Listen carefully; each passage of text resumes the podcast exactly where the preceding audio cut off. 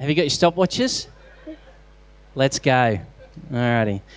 Hey, now last weekend, um, Nicole and I, obviously, we weren't here. We were in um, in Victoria, in Geelong.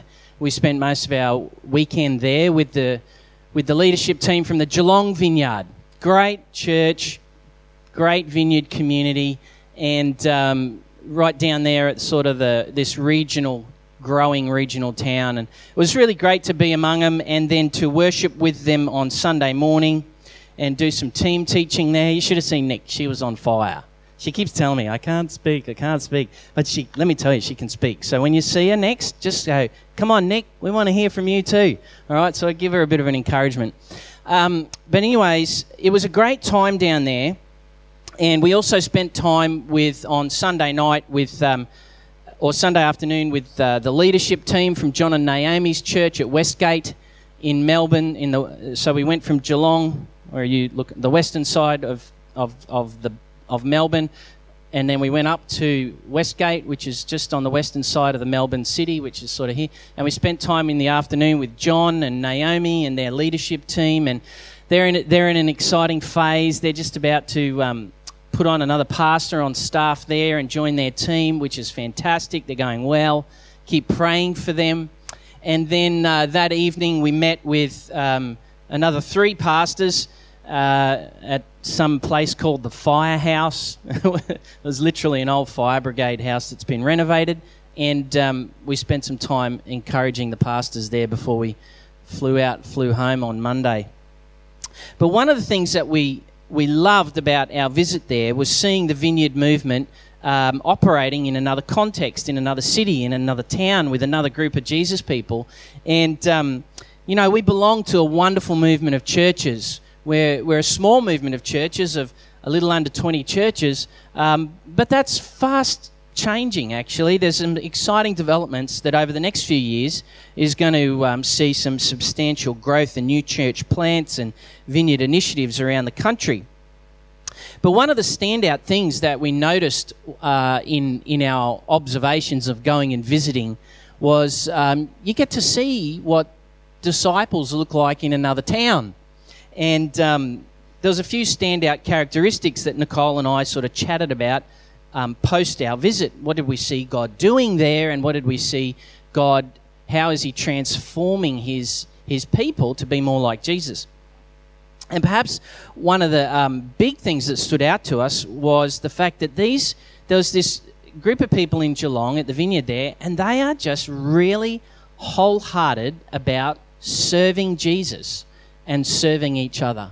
And now that doesn't sound like super revelation, really, does it? Like we had to go to the third heaven to have this encounter with Jesus, and then we bowed down around the throne with all the elders, and you know we actually saw the feet of God while we were there, and uh, like in the in in uh, in um, Exodus account where Moses went up the mount. No, it was just an observation. It was like, wow, these people are really into this. They sincerely are given to serving what Jesus wants to do uh, in their life, in the life of their church, and the life of their town. And they're, they're really given to serving each other. Now, I'm just about to, open up a whole series of conversations for us that really we've started this year down the whole track of discipleship, of what does it mean to be a follower of Jesus. And um, simply put, uh, Jesus' invitations to us is three words come, follow me. And I'm going to open up a series of conversations for us over the next little while around this whole idea of what does it mean to be a disciple of Jesus. Jesus comes into our life. Jesus interrupts our life with his love and with his power. And then Jesus says, Now you've tried living life your way. That's great. Now Come, follow me. And we'll unpack that invitation a little bit more. Now, these guys in Victoria, if I could get you to um, go to the next slide for me, thanks, Thea. Uh, it should be titled. Um,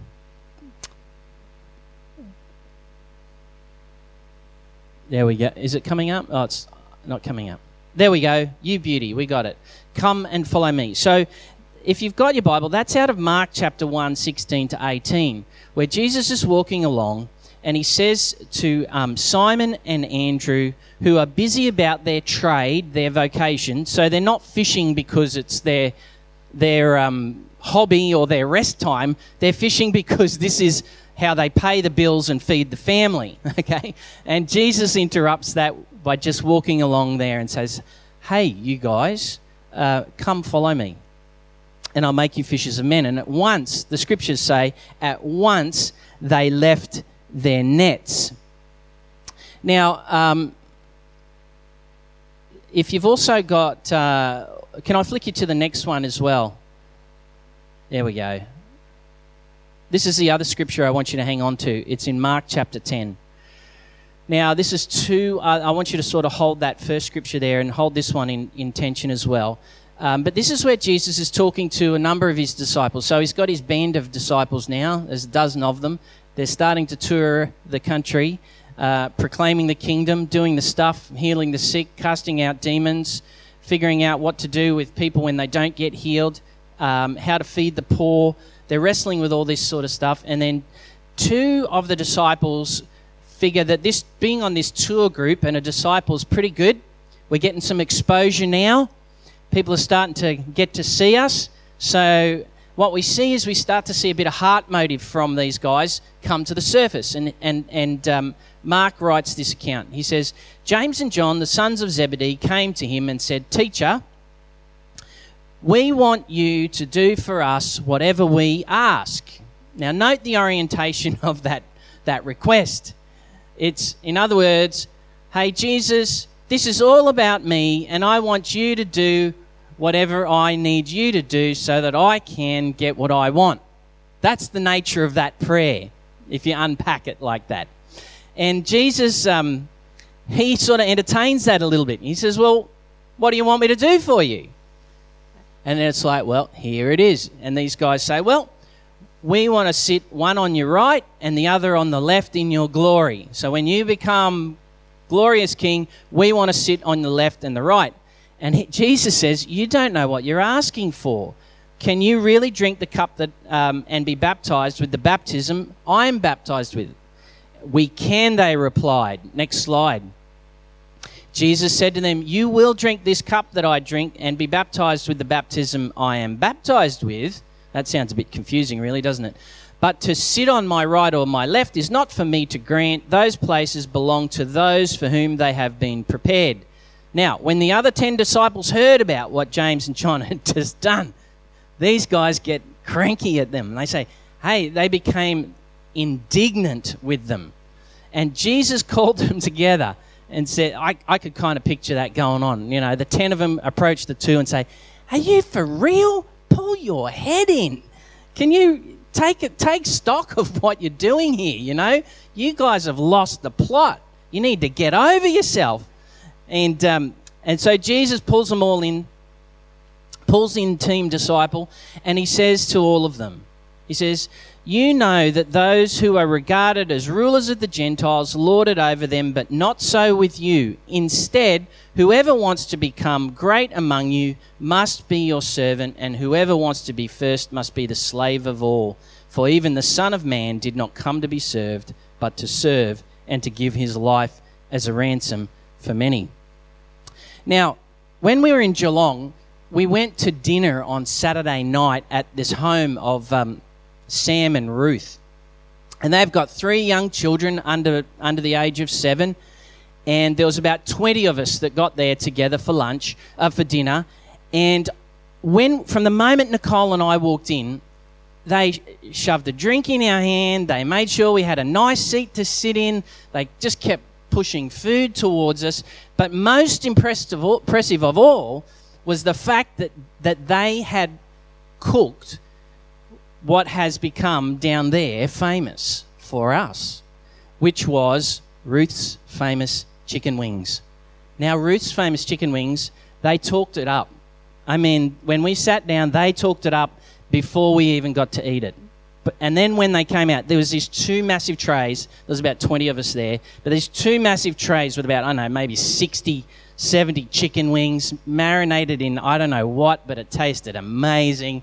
and there was just chicken dribble coming off all over the place. It was a great feed. But Ruth and Sam, from the moment we got there, they they did everything that they could to make sure that we felt completely loved and welcomed. And it wasn't because we were like some sort of official walking in the door. It was because this is who they are. This is who they are. You see, they're famous chicken wings. See, I'm late to the party. They're famous chicken wings because she's cooked those chicken wings for a lot of, a lot more people than before I even turned up. So we now have been invited to this great party on Ruth's famous chicken wings. Um, but she made sure that we were loved. Um, they, they spent days reorganizing their family and their family's um, situation and circumstances to make sure that everything was right for us when we got there. They went shopping. They took time to set this beautiful outside dinner table. Believe it or not, I had to put, we had to put jackets on. It was cool that night. But anyway, it was um, this beautiful place. And they, um, their love for us through all of this practicality and hospitality spoke volumes about their care and their concern for people in their life. We were blown away by this generosity and this care, and we were significantly touched because then we got to sit down with them and their whole team, their leadership team, and we'd, we'd prepared some stuff to share and teach and equip these guys with regards to being leaders. And they said, before you do anything, we would like to share with you a few things. And I we said, okay. And not sure what was going to come next. But they said, we've all taken time this week, all of us in this room, to ask God to give us words of encouragement and love from His heart for you and Nicole. And we were floored by that. That they took a whole week and, and they wrote it down. They, they wrote down all these messages and then they shared them with us. And then they prayed over us. Even, this is even before we got to do anything. They've fed us, they've loved us, they've prayed for us, they've sought the heart of God for us, they've, and they've opened their home, reorganized their family life and circumstance just because we were going to come along. And we were floored by the generosity of that love. So much so, we just were like, God, does it get any better than this? These people are amazing. They love you and they're loving us. We were blown away by this generosity. They weren't um, lauding anything. And I, I, I share this simple reflection with you this morning because uh, it's, it's what these guys caught and what we were struck by and what we said, God, we want to be like them we want to be like the Jesus that's in them, was that they have decided that their life is worth spending on other people, just like Jesus spent his life for their sake. Now, we might say, I'm not lording it over people, um, or, but I am a servant. Let, let me just give you a, a little tip on what lording it means. Lording it over others simply means this when Jesus says, I want you to be like me and spend your life for the sake of another, and you say, Yeah, but my I need my needs met first, or I want to sit beside you when you come in all your glory, is another language for it. That's lording it over. We're taking our needs base and prioritizing it over the well being of another. Now, that's not saying that our issues are not important or our circumstances and our situations are not important to God. Far from it. But what it does do is it positions us to experience the favor of God that our circumstances would be transformed by His love and power, not by our need to have things organized according to what we think is right. Now, next, next little slide, um, t- um, Thea, thanks. The best the best chicken wings in Geelong. They look like the, this is this is what a servant servant did at in Geelong. Ruth and Sam and the, and, and their family. Um, this is what this is what servants do. They look around and they pay attention to who is there in their field of vision. This is what Jesus disciples, Jesus people do. Discipleship 101. Take your eyes off yourself and take a look around you and see who's actually there in your life. That's what Jesus' disciples do. They get their eyes off themselves and look around. How am I going? How many minutes have I got left? Three. Whew. All right. They also do this. They don't just look around, they also look at the needs of those who are around them. And then they ask God, give us Jesus' heart for that person, for that situation, for that circumstance, and then they step towards it. Have you ever felt like God's asked you to do something that you know that you just do not in your own? You go why are you asking me to do that? I don't have the the skills or the resources for that. Why are you inviting me into that? Have you ever felt like you're in those spaces in those moments well that's what jesus disciples do they trust god to walk you into those moments and when you step into those moments, you will find the grace of God there for those moments. So many times, Nicole and I have found ourselves in situations with friends, strangers, with family, where we see need and we, on, on the surface, we go, God, we haven't got the goods for that. But what we do is we pray and we say, God, give us your heart because we don't operate out of our stuff. We want to operate out of you, Jesus. Give us your heart and give us your resources because we're going to step by faith towards that situation and that person. And we have seen him faithfully, time and time and time again, give us resources, give us words of encouragement, give us spiritual authority and power for the greater well being of the person that we've just stepped towards. That's what servants of Jesus are like. This is what disciples do. They step towards and they see God fill you with his love and resources. See, that's what the best chicken wings in Geelong look like. That's what it looks like also when you meet people who need healing, who need deliverance, when um, God asks you to empty your bank account for the sake of someone else, when God asks you the littlest of things to say, Would you please do, consider doing this for me? That's what it looks like to say yes and not lord it over. All right, I'm going to wind this up now. We're going to bring it in, all right? Last Sunday morning, Nicole and I, we were ministering at the Geelong Vineyard Church.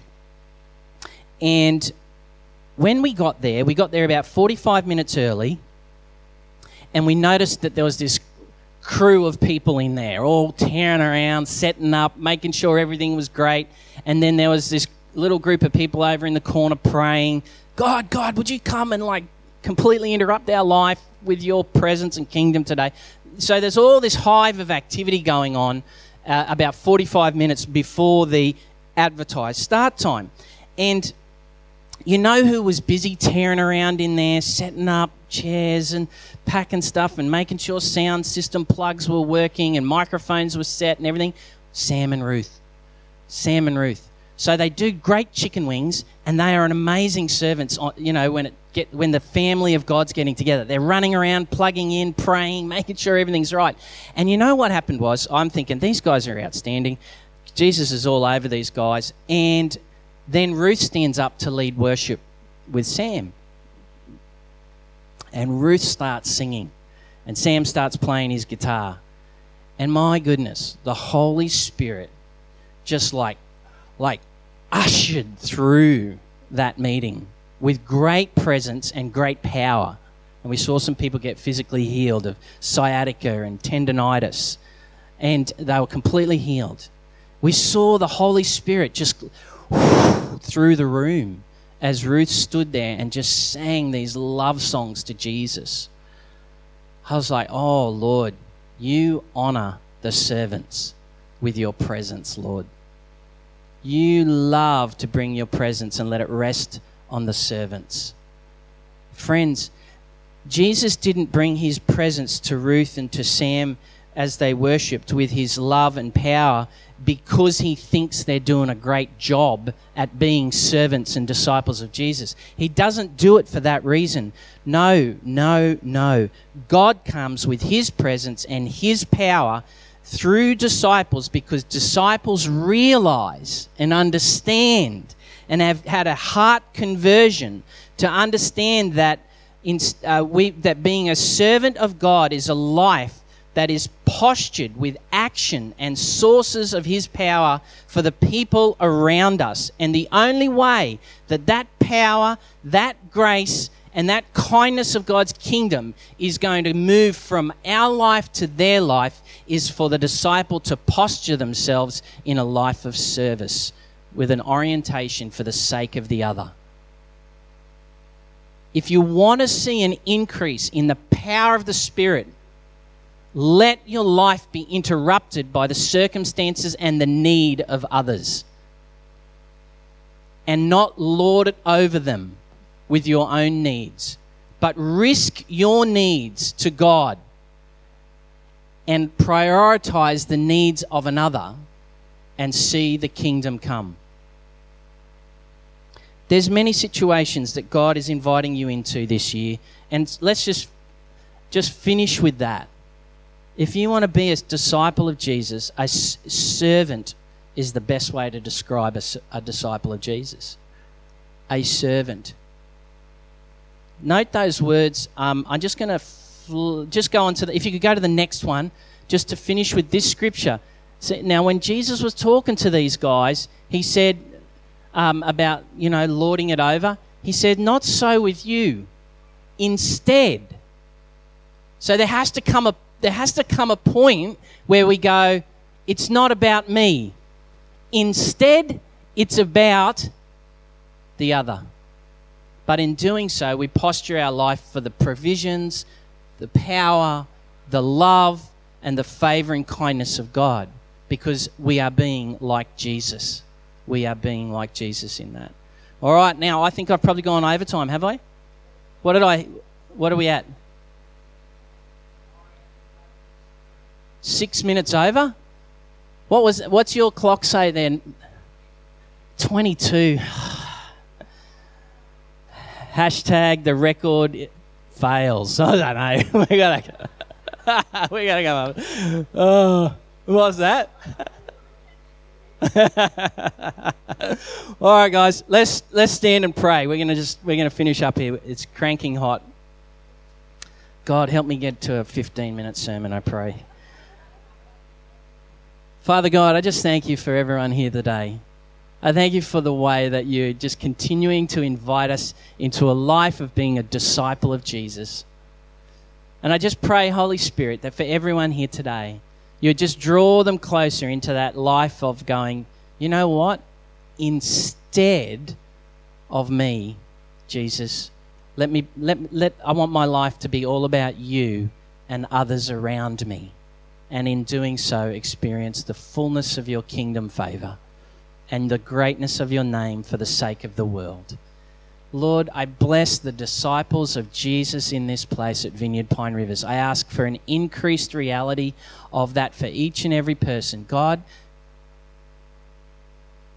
that our eyes would be opened to look around, to see the need, to ask for your heart to step towards and to see the provisions of your kingdom come.